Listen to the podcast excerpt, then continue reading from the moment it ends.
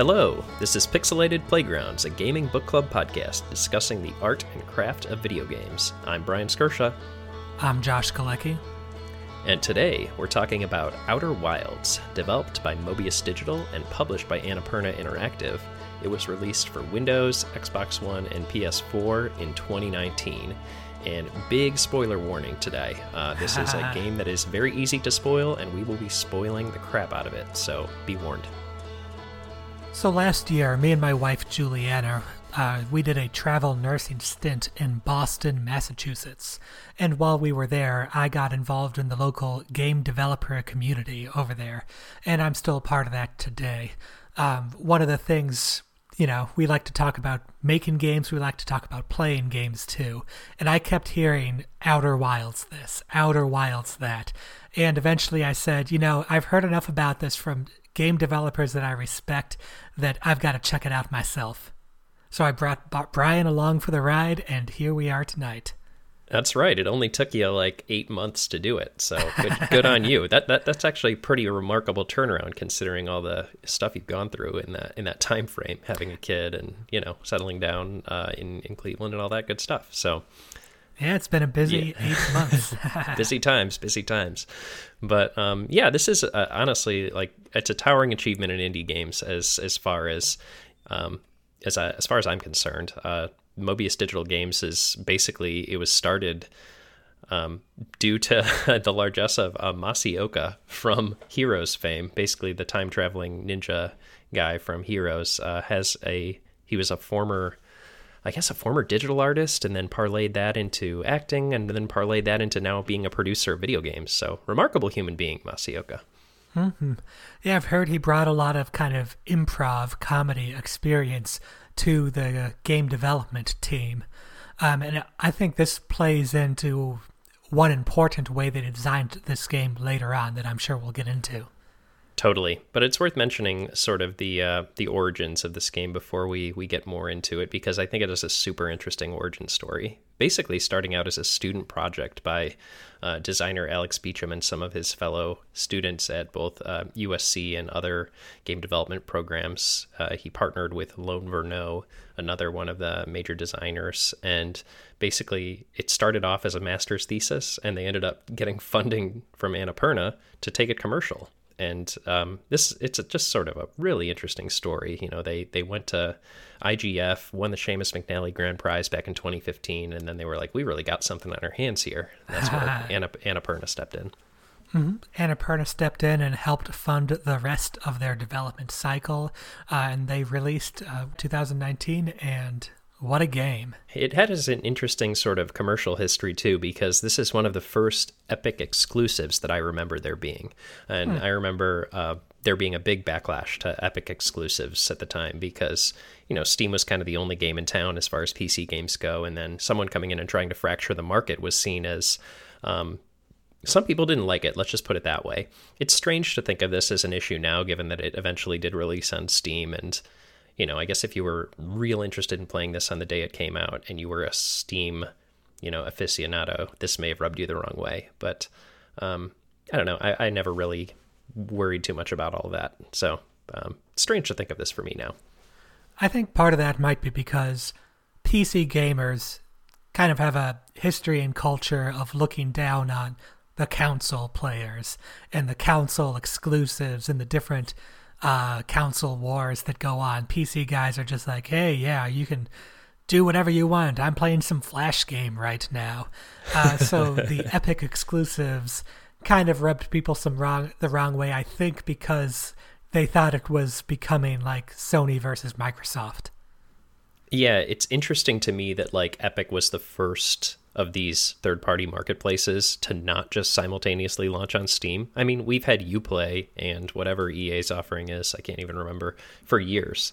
But they always launched day and date with Steam, right?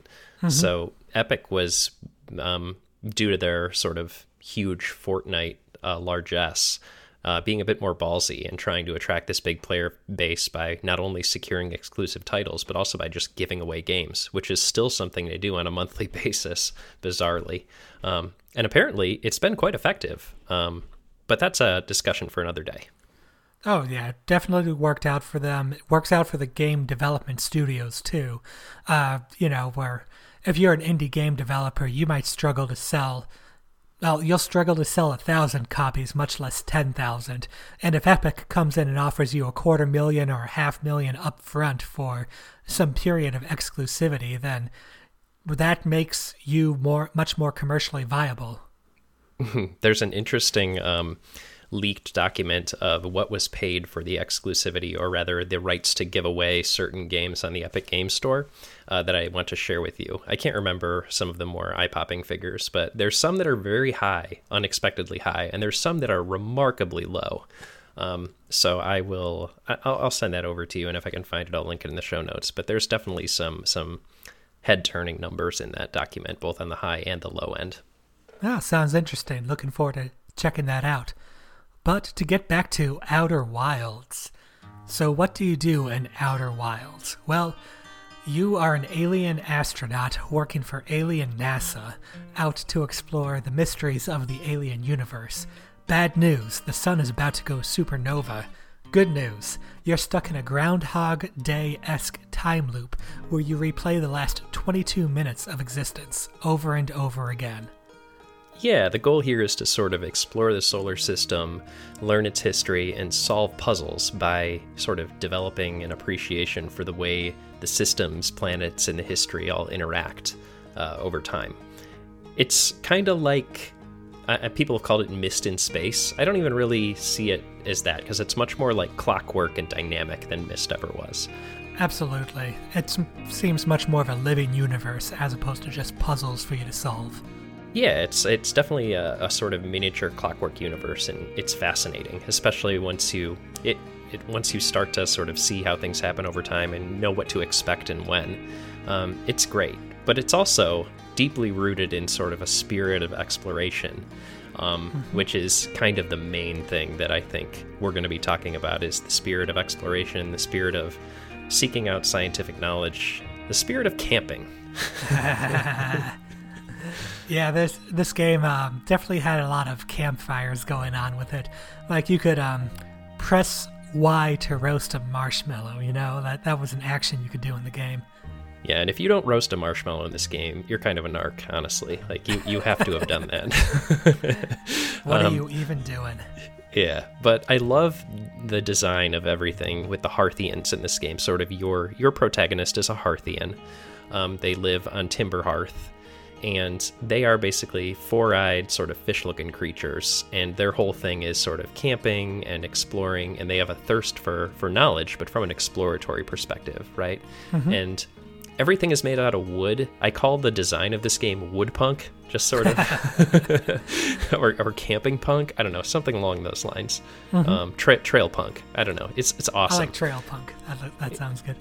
Yeah, and It's real fun because you're sort of operating this wooden lunar lander that's basically like a combination of a log cabin and ancient alien technology. Very much so. Yeah, I mean, like, steampunk kind of definitely has its roots. You see technology made with materials you don't normally expect to see. One of the fun things about that, though, is, you know, this game... You drive your spaceship everywhere, and I'm sure you crashed your spaceship into your share of large static objects, which causes some damage. And if I'm in some $50 million NASA space shuttle thing, no way I get out there and just patch it together myself. But, you know, it's made of wood, so why not? Yeah, it's funny because navigation in this game is intentionally difficult. Landing is hard. They give you this nice visual indicator of thrust, just sort of a little 6-axis wood pillar made of lights, and it helps, but it also doesn't always help enough when there's an object moving at an equal but opposite force to you and you slam into it with the force of 1,000 suns and explode. I think those were some funny moments like that. Like, I maybe had an easier time navigating then it sounds like you might have, but there were a few times I miscalculated and might have slammed into a planet, and it's almost more comical than anything else because, especially early on in the game, there is not much of a time limit. You're not very well aware of, like, I have to be here at this certain point and then do this certain thing. You're just kind of moseying around. Yeah, the game does a very cool thing with its tutorial, where initially you're not under the 22-minute time limit that you mentioned above, Josh. You're sort of exploring your initial home planet. You're figuring out some of the basic, running, jumping, looking, your probe. Yeah, jetpack, your probe, some anti-grav mechanics, because in a brilliant astrophysical application, they allow you to go into the core of the Hearthian homeworld, which is hollow and therefore has 0G at the center of it. So you can do sort of a little bit of non-confrontational 0G exploration. Really great tutorial all around. It does give you a nice flavor of everything. And then the coup de grace at the end of it is the museum, which gives you a little bit of flavor from each of the planets, just enough to pique your interest and curiosity. Then you acquire the launch codes and begin your journey.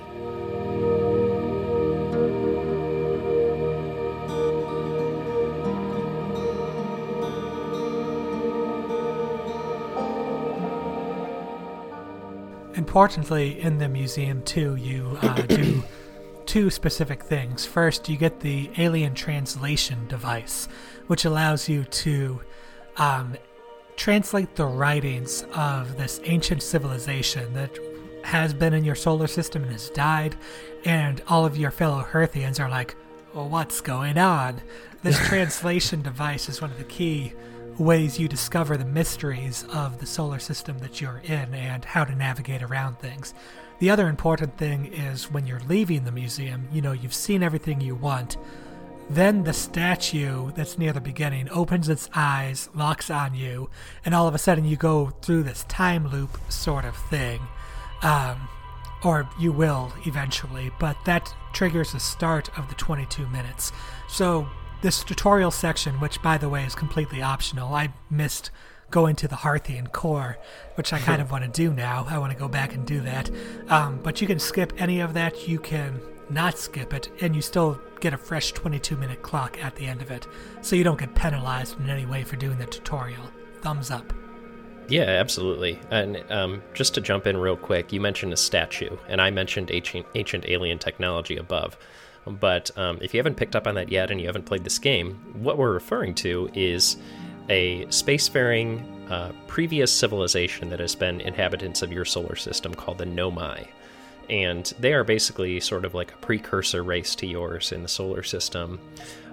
We'll talk a little bit more about sort of their whole story later on, but suffice it to say they're much more advanced than the Hearthians, and they have just sort of a wealth of scientific equipment, technology, information waiting for you, especially once you've acquired that translation device that lets you look at all of the various messages they were leaving each other over the course of their time existing in the solar system. Mm-hmm. So to that end, once you are able to acquire the launch codes, you have sort of instigated your first contact with the Nomai statue. You take off into space. They set up this initial launch with a conversation with the Hearthian that gives you the launch codes. He's wondering, hey, what are you going to do out there? And they give you a few suggestions. Oh, I'm going to go explore Giant's Deep and see the giant sea there. I'm going to go to Brittle Hollow and explore the Nomai ruins, or I'm going to go to the Hourglass Twins and see their endless cycle of ebbing and flowing of sand. And there's just so much there that's just very evocative, and any of those sound like a good first option. It's really interesting that moment that you're launching, you really don't have any waypoints or objectives in this game. The developer, Alex Beachum, was, in fact, very much against waypoints. Like he said, that's what he hated the most about the Zelda game Skyward Sword, was that it was telling you where to go and whatnot. And this game was kind of the antithesis of that, in that you launch. And the only indication the game really has to give you of where to go is that dialogue. Well, you could choose a dialogue option before. So there's a conversation that kind of tells you these things are out there. You have a map of the universe, which tells you, hey, there's some planets. And you also have a small device, a signal scope, that can kind of hone in on some different musical signals or distress calls coming in from different parts of the universe. But the game doesn't really tell you or even particularly want you to go to one of these things over the other. It kind of just opens everything up to you at once and lets you explore them at your own pace.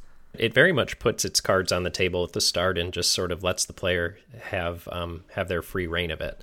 And I think that's part of the central thesis of the game is like, let the player's curiosity drive what they do. Mm-hmm. And I especially agree with the sort of blowback against the over-tutorialization that has come into a lot of games during the Skyward Sword era, Skyward Sword being like the probably highest profile offender of that. You're talking about the design goals or design pillars, as they're sometimes called. And the developers said there were three biggest ones were curiosity-driven exploration, kind of a time interaction across the universe, not just where things happen, but when they happen across the 22 minutes, and space camping. So those were the three things they were trying to fit everything in the game under. Yeah, the goal was to make a space game where you're exploring and not conquering, and the space changes dramatically over time. And that curiosity-driven exploration, I think that's the one they nailed the best, because what a hell of a universe to explore here. Like, you can go to Brittle Hollow, where there's the Hanging City, the ancient Nomai city underneath it. You can go to the Hourglass Twins, which are two planets that kind of orbit around each other, where sand just flows back and forth between one to the other. You might look up at a planet and it has a moon hanging around it. And if you look away and look back again, sometimes it's gone, sometimes it's still there. So you gotta keep tabs on it a little more. And it's just like all these super imaginative things to go out and explore and try to figure out how they tick.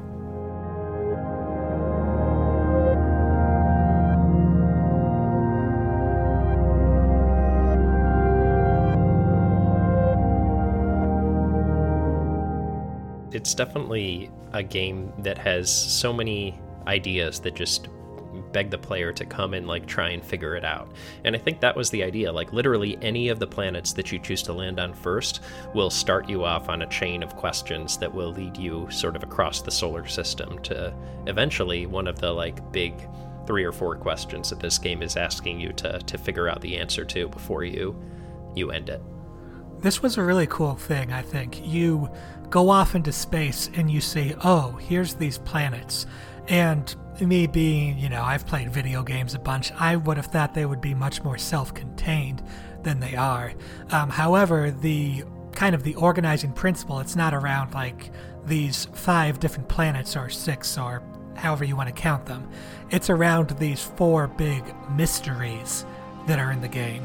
And these mysteries, you can find clues to them on any different planet. So it's kind of like not organized into planets, but organized into these big questions that Brian brought up. And here's a really cool thing is I was mentioning the improv experience of the Heroes guy who was helping out with the studio. They came up with these big questions doing a tabletop dungeon mastering sort of thing around the solar system and trying to come up with good mysteries to solve. So they just kind of, you know how Dungeons and Dragons go, huge amounts of improv going there, but almost more of a storytelling sort of thing to come up with mysteries and then scatter clues to these mysteries across the solar system. And I really like how they did this, but it did definitely sort of rub against the way that I normally approach exploration games in a very unproductive way, at least for me. Usually I like exhaust an area, you know, if I'm thinking about like how I play Dark Souls, is like I go a little bit down one hallway and then double back and make sure there wasn't anything important on the other hallway. And then I finish off the first hallway and then I double back again and finish off the other hallway. You know, like I exhaust an area before I move on. And that was absolutely not the way you want to play this game. You want to follow a hunch, jettison off to the next planet to follow it, and just sort of let your curiosity drive you. And the beautiful thing about how they designed this game and all the planets is it was very easy to do that because there's only detail on these planets where there's content. You know, we're talking about exploring a solar system here, and yet somehow you were always able to pretty easily find the thing you were looking for if you were following the directions that were given to you. There's directions given to you in the Nomai writing system, which I think is an interesting thing we can spend a little bit of time on here. You got the translation device, and as you're going through the Nomai ruins, you see these little squiggles on walls, and you can translate the squiggle, then more squiggles pop out of it. And it's a non-linear writing system. Like, these conversations are branching off of an earlier thing. The writer for the game, Kelsey Beachum, she was talking about how she wanted the Nomai not to be like ritualistic. She wanted them to be more childlike and super curious, but also easily distractible. And so that shows up in their writing where it's like, oh, I had a thought over here. I'm scribbling off to the side. Yeah, so they're basically ADD scientists. The best kind of ADD scientists. Yeah, basically the description of a toddler. But yeah, I mean, the writing thing is really neat. The curls off of initial threads and things like that. It reminds me of like a message board or a forum or something like that. Mm-hmm. And the overriding goal of all of their discussions is to find the eye of the universe, which is sort of the first, you know, big question that the game poses towards you. Is like, all right, they were looking for this. It's obviously super important. They did not get to do that. Most of the Nomai that you, or well, all of the Nomai until a certain portion of the game are dead as you encounter them. And the other one's only mostly dead. Yeah, true. Yeah. 5/6 dead. 5/6 dead. Still a chance. Still a chance.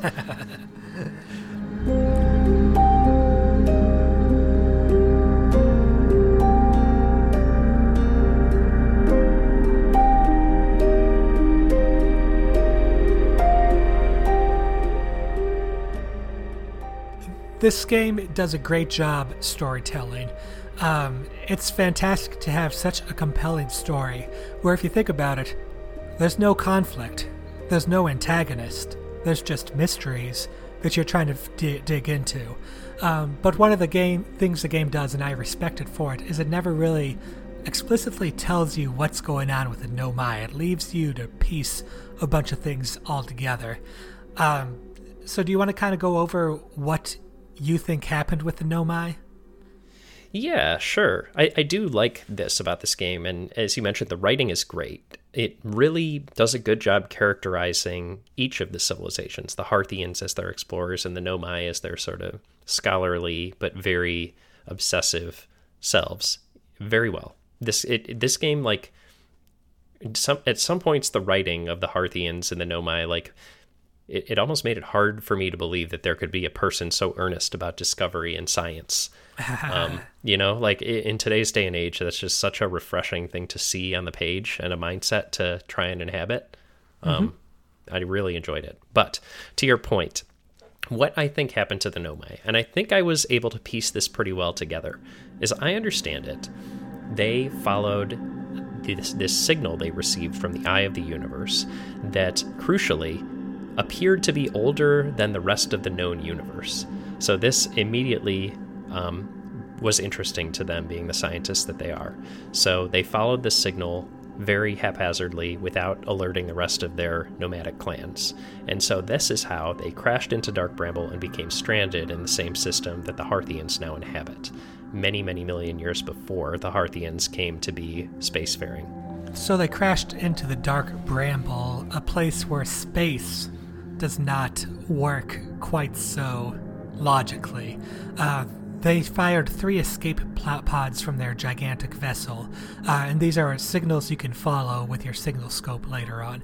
2 of them escaped from the Dark Bramble and landed on the Hourglass Twins and Brittle Hollow. They eventually reconnected later on and kind of rebuilt a civilization, and they still wanted to figure out where this Eye of the Universe was coming from, what it was doing. They came up with this idea to try to find a way to find the coordinates of the Eye of the Universe, because the Eye of the Universe is a tricky beast that moves around a lot, especially when you're not looking at it.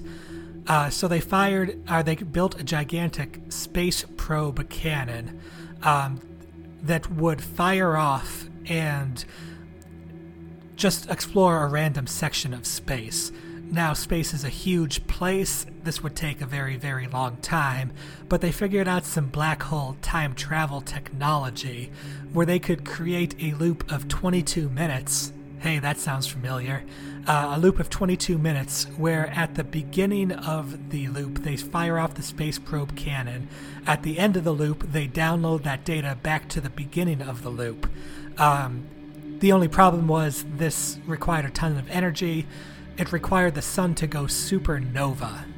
To that end, they designed this place called the Sun Station, which they were hoping to use to cause the sun, around which the Hearthians live and depend on for survival, to go supernova. The thing you end up discovering halfway through this, all the way up to that, thinking that they were the ones that eventually caused the exploding of this sun, is that they weren't successful. They weren't successful in causing the sun to go supernova. And so you see that, and what you are living through, the explosion of the sun that you keep experiencing in this loop, is the natural death of your star, your home star. And it's not just your star, it is all of the stars in the galaxy. So you are, throughout the course of your loop, putting together the knowledge that is eventually allowing you to, 1, uncover the coordinates of the Eye of the Universe, 2, input them into that derelict Nomai interstellar vessel, and then 3, warp to the Eye's location while the sun is going nova. So there's a lot going on here, and basically you are escaping into this weird quantum space as your universe as you know it is ending. Mm-hmm. Yeah, it's like I said before, there's no bad guy here. I mean, the Nomai have some talks to themselves. They're like, oh, we might destroy the entire solar system by causing the sun to go supernova. But it turns out they never were able to get that to happen. So this is just happening as things end naturally. Yeah, it's a very interesting sort of statement on the inevitability, sort of the end state of the universe and what's going to happen eventually to all places. I guess before we jump ahead and talk about what happens when you enter there, maybe we should talk a little bit about the universe as it exists, because there's so much interesting stuff to explore here. Oh, absolutely. And not to mention, you aren't the only explorer out there. Each of these planets, these 4 different major planets, besides the one you start on, have their own space explorer already out there, and they are inevitably hanging around a campfire, sitting in a hammock, playing on some bongos, not doing much space exploration. Yeah, or a flute or a harmonica, don't forget. The one guy's just whistling on the moon. He's like, everybody's forgotten about me. They didn't even tell you this space station exists on the moon. Great. And specifically, to your earlier point about the signal scope, this is sort of the first thing that drove me into the universe, was using my signal scope, looking up at the sky, tuning to the Outer Wilds, and basically you tune to that and you could see where all the previous explorers went because you can pick up the signals of their instruments, be it a banjo or a harmonica or what have you. And that sort of would lead you to a little bit of what they've discovered on the planet and then give you some hints about what to look for or anomalies that they can't figure out on the given planet. It was a nice, like, inbuilt hint system, but also, like, helped characterize the universe very well. You know, I think it's almost goes into sort of a design philosophy. Like, they didn't have waypoints or anything, but you pull out your signal scope and you can be like, oh, there's a guy over here. There is something over here of interest. I can go there and check it out. And the same way when you approach a planet, like when you approach Brittle Hollow, you can say, oh, look, there's this gigantic tower or there's this ice mountain. I'm going to check that out because it looks interesting. So it's another way to kind of guide the player's attention and focus towards something. Yeah, absolutely. And I do also like the fact that the tools that you're using, like the signal scope, are multi-purpose. Because while you can use, say, the signal scope to detect fellow travelers, you can also use it to find sort of quantum weirdness going on in your immediate vicinity. So if there's some sort of quantum situation going on, you can detect that with the signal scope too. or other signals like you mentioned earlier, Josh, distress signals from the Nomai beacons or Nomai escape pods.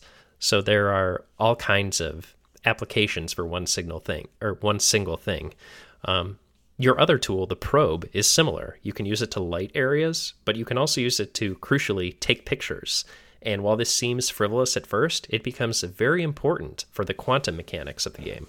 Well, not only that, but avoiding the ghost matter that eventually took out all the Nomai way back when the Interloper comet first came around. But yeah, the whole quantum mechanics quest I thought was a great high point maybe of the game. You know, we talked a little bit about the moon that's sometimes there, sometimes not. It's a little shy. The moon inhabits 6 different locations, one of them being right by the Eye of the Universe. And there's also kind of these quantum rocks that have broken off from it.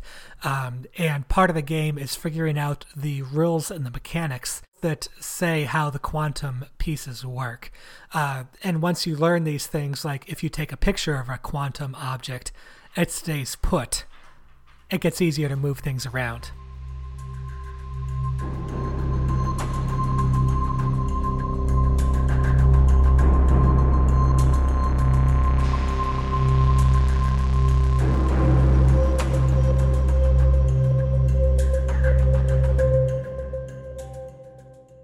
Like you were talking about, Josh, the Quantum Moon has several interesting rules that go along with it. And this sort of ties into the quantum rules that you learn through that really towering achievement of like the quantum pilgrimage that the Nomai created, which we'll talk about in a minute. But basically, the Quantum Moon moves around the solar system to those 6 defined areas you mentioned, and then once you're on it, there's a shrine that moves around the surface of that moon, and the surface of the moon changes depending on which planet it's orbiting. It's all really fascinating, and it sort of plays into the end of the game. But to get there requires you to understand sort of the quantum rules that govern this solar system, which are similar to, but not quite identical to, our real physical understanding of quantum mechanics. It's just one of the great things that video games can do that, you know, you can't really imagine trying to go through this whole learning system in like a movie or a book. It doesn't work then. Yeah, the cool thing about this game is it requires you to learn sort of these rules of quantum mechanics, chiefly among which is in items, I guess in real life, you can't really observe a particle's velocity and position at the same time. Once you observe one, the other changes, or I think that's something along the lines of how quantum mechanics work. So to that end, you learn through the quantum pilgrimage and the towers of quantum knowledge scattered throughout the Outer Wilds galaxy that, one, if you take a picture of a quantum object, it is being observed and therefore will stay static as long as that picture remains. The second is that if you are on top of a quantum object that does not get observed, so it moves somewhere else, you move with it so that when you turn your flashlight back on, you are now in the new area. And the third is that quantum objects take on the characteristics of the location surrounding them. So this all plays into what I just mentioned about the Quantum Moon. And you use all of that knowledge in order to successfully navigate the Quantum Moon in what I think is probably the greatest mystery of the game, which leads you eventually to discover your one and only still surviving, quote unquote, Nomai. Still surviving because she's on the Quantum Moon in the version of the Quantum Moon that is next to the Eye of the Universe. There are 5 other locations that the Quantum Moon is still currently on where she died in those versions when the ghost matter explosion took out the Nomai civilization. So she is 1/6 of all that is left of that civilization. Yeah, and we mentioned this in passing up top, but the Interloper, which is a comet that's within this solar system, if you navigate into the center of it through a very interesting mechanic involving using the sun's solar position to melt the ice on its surface, you find out that the core of that comet is filled with this material called ghost matter, which is real bad news because it basically will kill everything on the surface of every planet.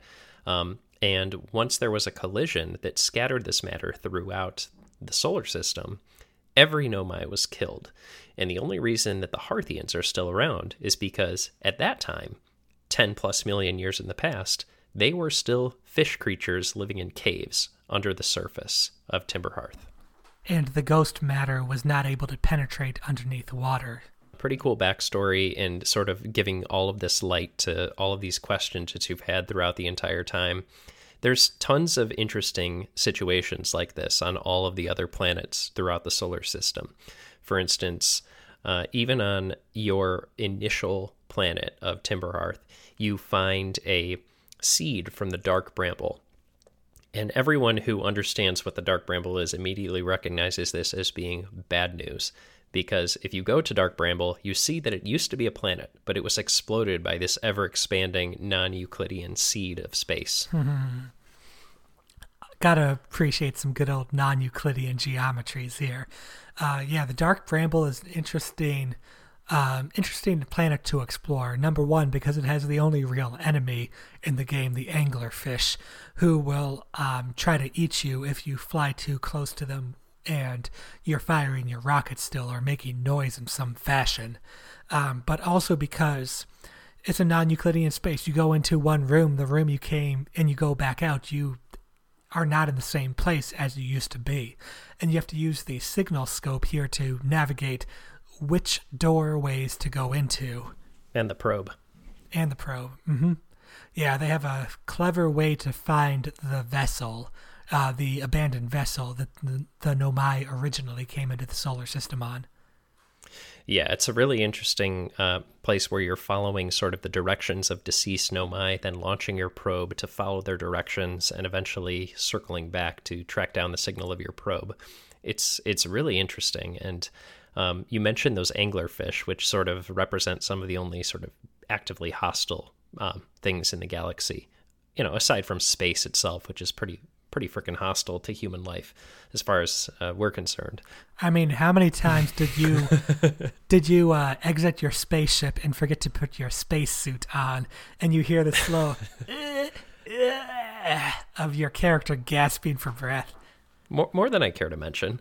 We'll just leave it at that. You know, I think what the kind of like salt in the wounds there too was you exit and enter your ship through this kind of like warp beam elevator, but it does, like, if you leave your ship, you just stand underneath it and you go back into the ship. But when you leave your ship, it doesn't activate again until you leave that radius. So there's been so many times where I exited the ship and I'm like, wait, go back, but the elevator doesn't take me up because I haven't moved far away enough yet. And but once you do, it's all over.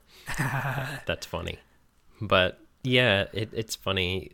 I mean, like I said, it's just such an interesting way to work your way around the galaxy, because I can literally think of a connection to one planet from every other planet.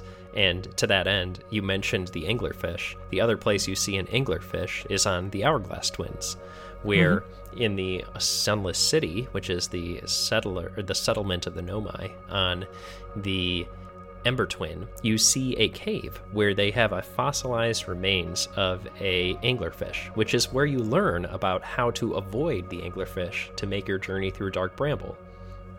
Yeah, this was...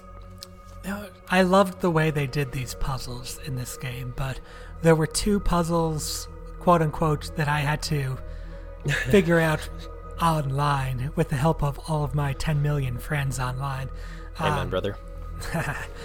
But I didn't realize when they told you the anglerfish was blind that that meant don't fire your engines nearby them, and that's how you get by them. I wasn't making that connection.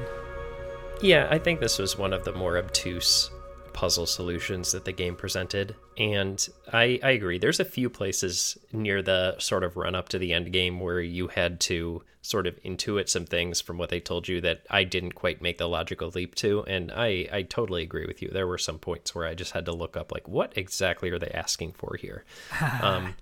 And it's a bit of a shame, because you know, this game has just a beautiful sort of ending, and I do wish it didn't hide its light under such a difficult to penetrate bushel. I think part of the thing, too, is as you play more of the game and you get to know it a little better, you move from this pretty freeform exploration to a more objective-oriented sort of thing. Like, oh, I want to make it to the Sun Station this go-around, so I have to be at the Hourglass Twins by this time, and then I have to do this to get there. Once you kind of know a little bit more of what's going on, it's less exploration and more kind of like hardcore puzzle solving. And when it's more freeform exploration, it's like, oh, I don't get how to get around the anglerfish. I'll just wander around somewhere else right now, and that's fine. There's plenty to go do and see. Yeah, I agree. And I think that's, to me, the most enjoyable parts of this game were just continuing to make my way around the solar system and uncover the additional context that this game is setting for what eventually is going to try and tee you up to solving the grand puzzle, which is finding the eye of the universe, basically, and all that comes in along with it. And I definitely, like I said, enjoyed the former more than the latter. Mm-hmm. Once it's starting to ask you to accomplish hard tasks, I think that the puzzles are writing checks that the mechanics cannot cash. Possibly. I feel like there were two things which I feel weren't adequately signposted puzzle-wise. There was the anglerfish, and there was getting to the inside of the ash twin puzzle. Oh, and the jellyfish. So three things. But these are things where I tried to do the intended solution, but it turns out I needed to like shimmy a little bit to the left, and I shimmied to the right instead. So, but I didn't even realize that, oh, it was a question of where I was shimmying, not that I was shimmying at all. Yeah, if you have the right idea, but you can't execute the mechanics correctly, given a couple tries, something is not wrong with your understanding of the puzzle. Something is wrong with the mechanics within which the puzzle is framed. Mm-hmm. And I think that's where I ultimately ended up running up against that puzzles, writing checks, mechanics can't cash problem, right? Like, I think I understood mostly where I needed to go and what I needed to do, but stringing it all together struck me as starkly discordant with whatever the rest of the game was doing, right? Everything else was about exploration, understanding, and knowledge, and then all of a sudden I was basically being asked to be Indiana Jones, very dexterously jumping from rock to rock or jettisoning myself across a chasm above an exploding sun. And it just seemed like I didn't realize that when I signed up to be a scientist, I was going to have to become Rambo. Well, you know, all the other explorers are just sitting around campfires. Somebody's got to do it. Seriously, man. Like, how did my Nomai or my Hearthian get stuck with such a raw deal? No, I think that is, you know, That's fair to talk about that as a strike against the game. Like when you're crossing that exploding sun chasm, if you fall into the sun, if you miss the jump, then you have to spend the next 10 to 15 minutes getting back to that point that you were before. It's a very long retry loop, and yeah, it kind of fits in with the whole of the experience of this whole time loop thing, for better and for worse, but that's definitely a part that's for worse of it. I would totally agree with this. For all of the strengths of this game's use of knowledge and relying on, you know, previous loops to help expedite the solving of future puzzles, this is where it basically just punched itself in the dick and like overrode that impulse and sort of made you wait and spend time. And, you know, this is a beautiful universe to spend time in, right? Like you can always just look at the sun rotating around the stars and, you know, it's not a totally unpleasant experience, but it is time, and I have limited amount of time in my day, and I appreciate games that respect my time, and there were just some points at the end of the game that this did not do that. On the other side of that equation, though, you say knowledge as experience, but I'll go a step farther and say knowledge as progression here. There are no equipment upgrades. There's no, like, leveling up at any point.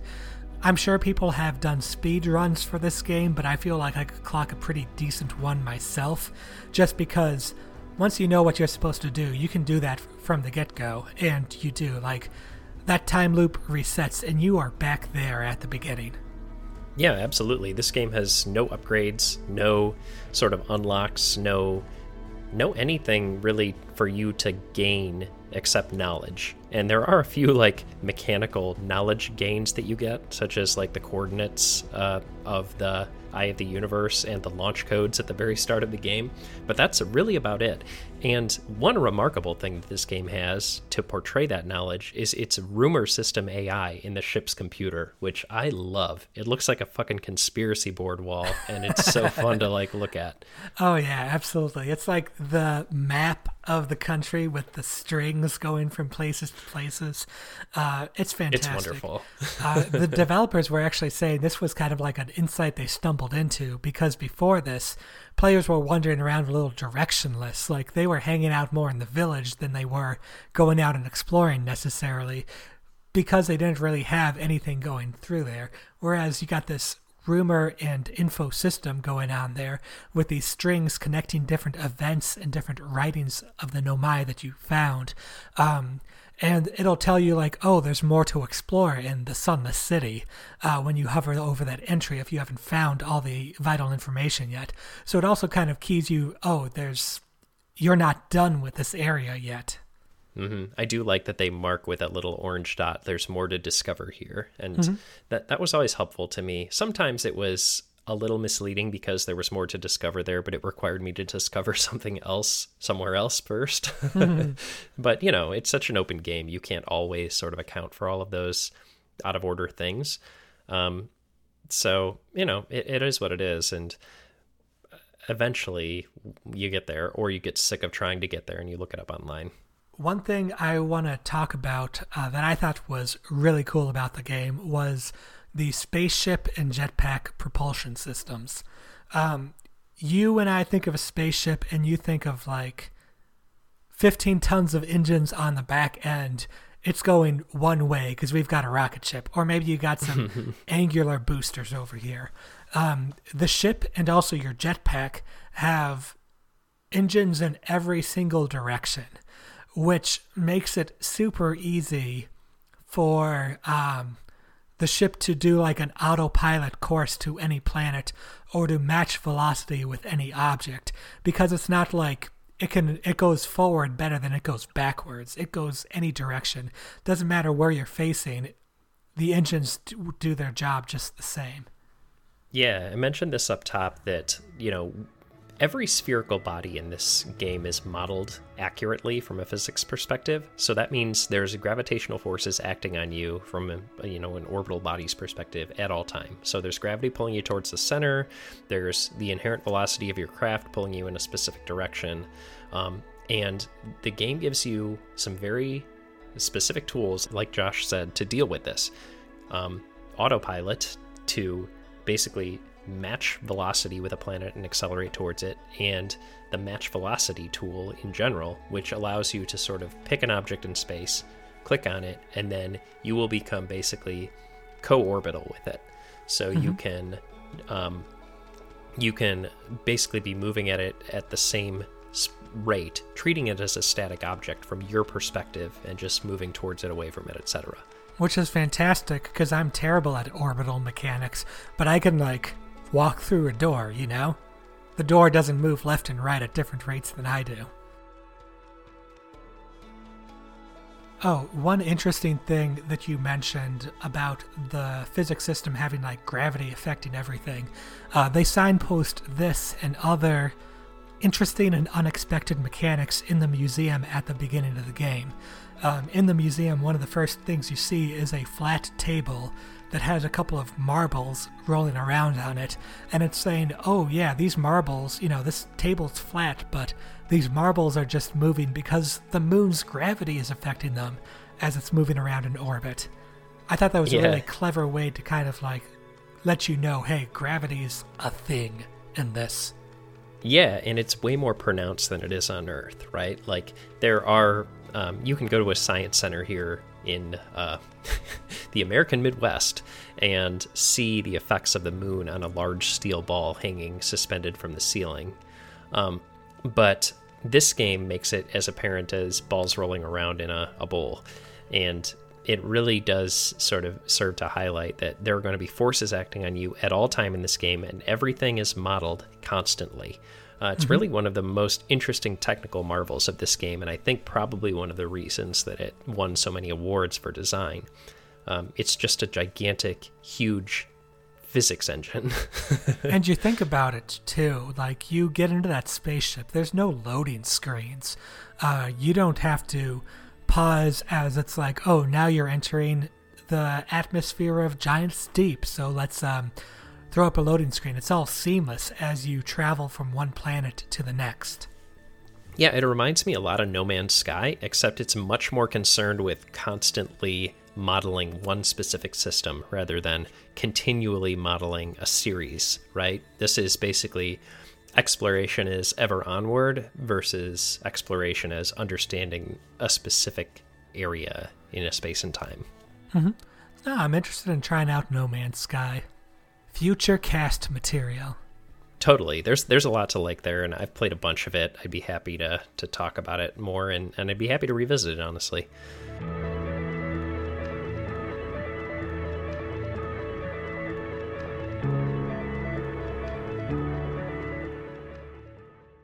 One great thing about this game, I think, was the music. You had the major theme being played by all of your fellow space explorers in their own different parts. And it all comes together in the end in a dramatic way. But I feel like the music in this game was an understated but important element of it. Yeah, absolutely. You hear that main theme right when you boot it up. And I've been humming it to myself for the past several weeks as I've been playing through this game. And you hear it both when you start the game up and when you finish it. It's a simple bluegrass tune. It's sweet, it's earnest, it's primarily banjo-driven. It is, at least in-game, flute, drums, piano, and whistling as well. And it does a really great job of sort of underlining the fact that not only are these Hearthians explorers, but they're also just sort of like creative hippie types, right? Like they're interested in just exploration and experiencing life. And I think this game's music really served not only to underscore that, but also it was a force that drove you onward, right? You pull out the signal scope, you find that banjo playing on that planet, and you drive towards it because you want to figure out who's playing that banjo. This game did a great job with its music. It was not only fun to listen to, but it served an important mechanical function as well. And also kind of thematic. Like, they talk about how space camping is one of the design pillars of the game. It wasn't something I felt hugely during the game, but when you ran across another space explorer from Outer Wilds, they were hanging around a campfire just chilling and just kind of reminding you to soak everything in. Yeah, I imagine it's like how the Russian and American astronauts felt when they greeted each other in the International Space Station, right? Like they're coming from very different places, but they're still both astronauts. They're some of the few people in the world that can relate to each other on one specific wavelength. And for that reason, they'll always be connected. And I think there's a story of a certain cosmonaut and astronaut like becoming very good friends back on Earth. And if I can find that story, I'll link to it. And if not, I'll cut this out. Fair enough. But to that end, I thought that this game's music served to underlie the fact that the music, the writing, and everything just underscores that this game loves space exploration, not for the purpose of conquest or exploitation, but it's here for the first X of the 4X alone, right? It treats space like a trip to a national park. Take only pictures, leave only footprints. Absolutely. Definitely a game that has a lot of respect for exploration as a verb. It tries to reward that as much as possible, and it backs up what it promises in terms of finding natural and alien wonders along the way. So with that, do you want to talk about how this game wrapped up and delivered on that message?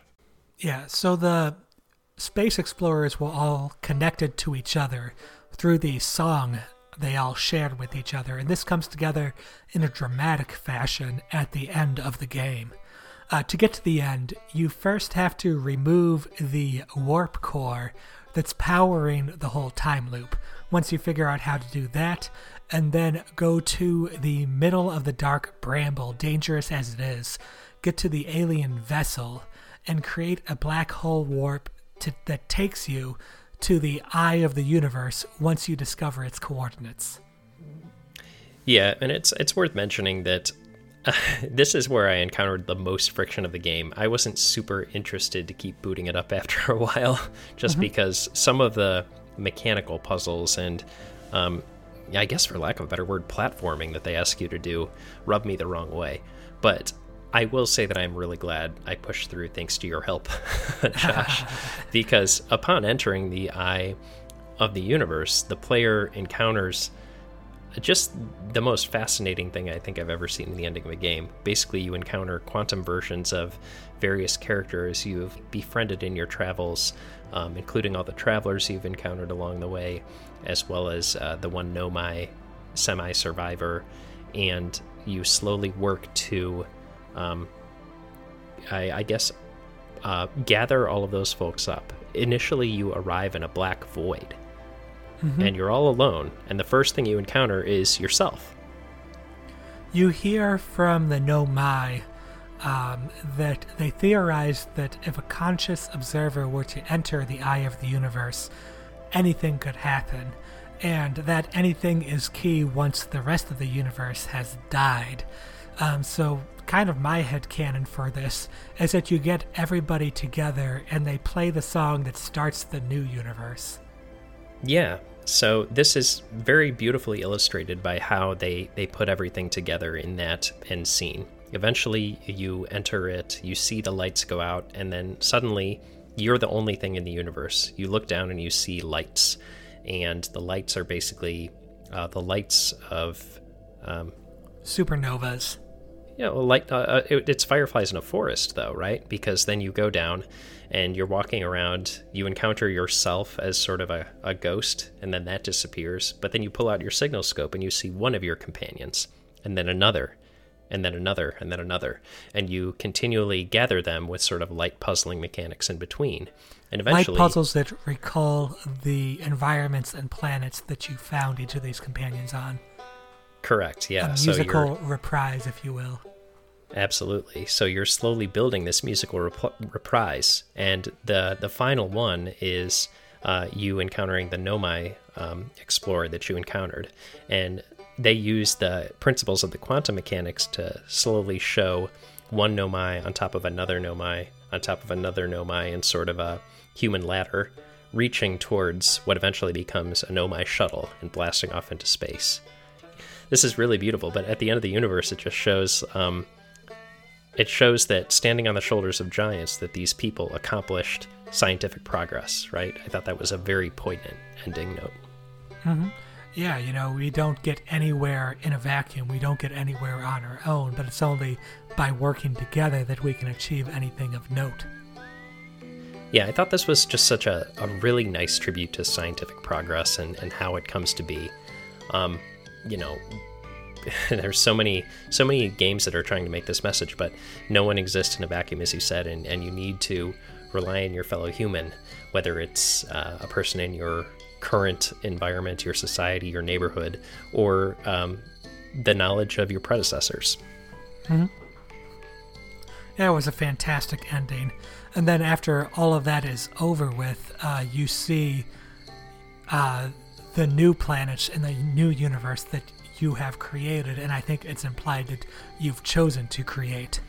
Mm-hmm. Yeah, all of the travelers that you've gathered together play their song, they create the new universe, and then 14.3 billion years later, you see a new civilization standing around a campfire playing their own music.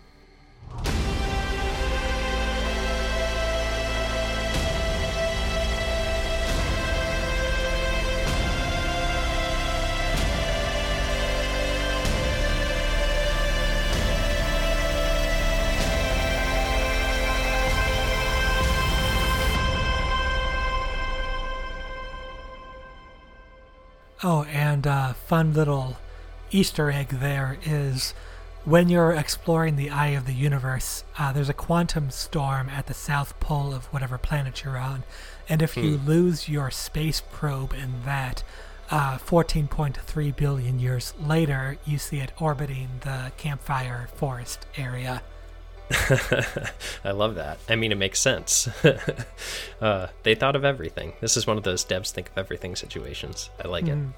With that, now that the universe has ended and we have begun the next phase of existence, let's sum up our thoughts with a 3-word review. My 3-word review is the big question. The Outer Wilds concerns itself, at least primarily, with the big questions about science, the pursuit of knowledge, and the end of the universe. And of course, about where the Hearthians are getting all of those marshmallows. I found it beautiful that, like the Nomai during the game's ending, who are standing on the shoulders of their deceased comrades, you're required to rely on the knowledge gained through the experience of deceased predecessors, including yourself.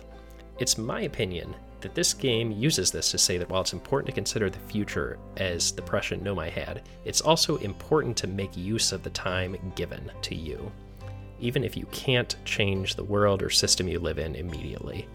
The biggest question this game left me with is, what are you doing with the time given to you? Oh, that's touching. Thank you. You're up. All right. My 3-word review for this game is Wander the Yonder. Many games take on exploration as a theme or mechanic, but few do so as memorably as Outer Wilds. After a quick village section to set the stage, you are given rocket launch codes and 0 directions. There's no objective, no call to action, no hero's quest presented to you on a silver platter. Instead, you wander the solar system, going wherever your curiosity leads you. The game is packed with fantastical planets to visit and mysteries to solve. The imaginative environments feel like a sci-fi 1001 Nights, where anything could happen, and that possibility drives you forward. Outer Wilds is remarkable for many things: the scale of the physics system, a compelling story without conflict or antagonist, and the way the time loop is woven into the narrative and game mechanics. But to me, the true achievement of the game lies in the feeling you get when you first explore the galaxy, adrift, bereft of companion or mission, beyond your own whims. It's a beautiful experience for sure. A beautiful experience, I think, would be a great joint 3-word review. Yeah, that is true. It is a beautiful experience, and we can both agree on that. And with that, we want to say thanks for listening. And if you enjoyed this podcast, then sharing it with folks you think might enjoy it as well is the best thing you can do. Feel free to drop us a note at pixelatedplaygrounds@gmail.com or hit us up on Twitter at pixelplaypod. And for us here at Pixelated Playgrounds, I'm Brian Skirsha. I'm Josh Galecki. Take care and keep on exploring.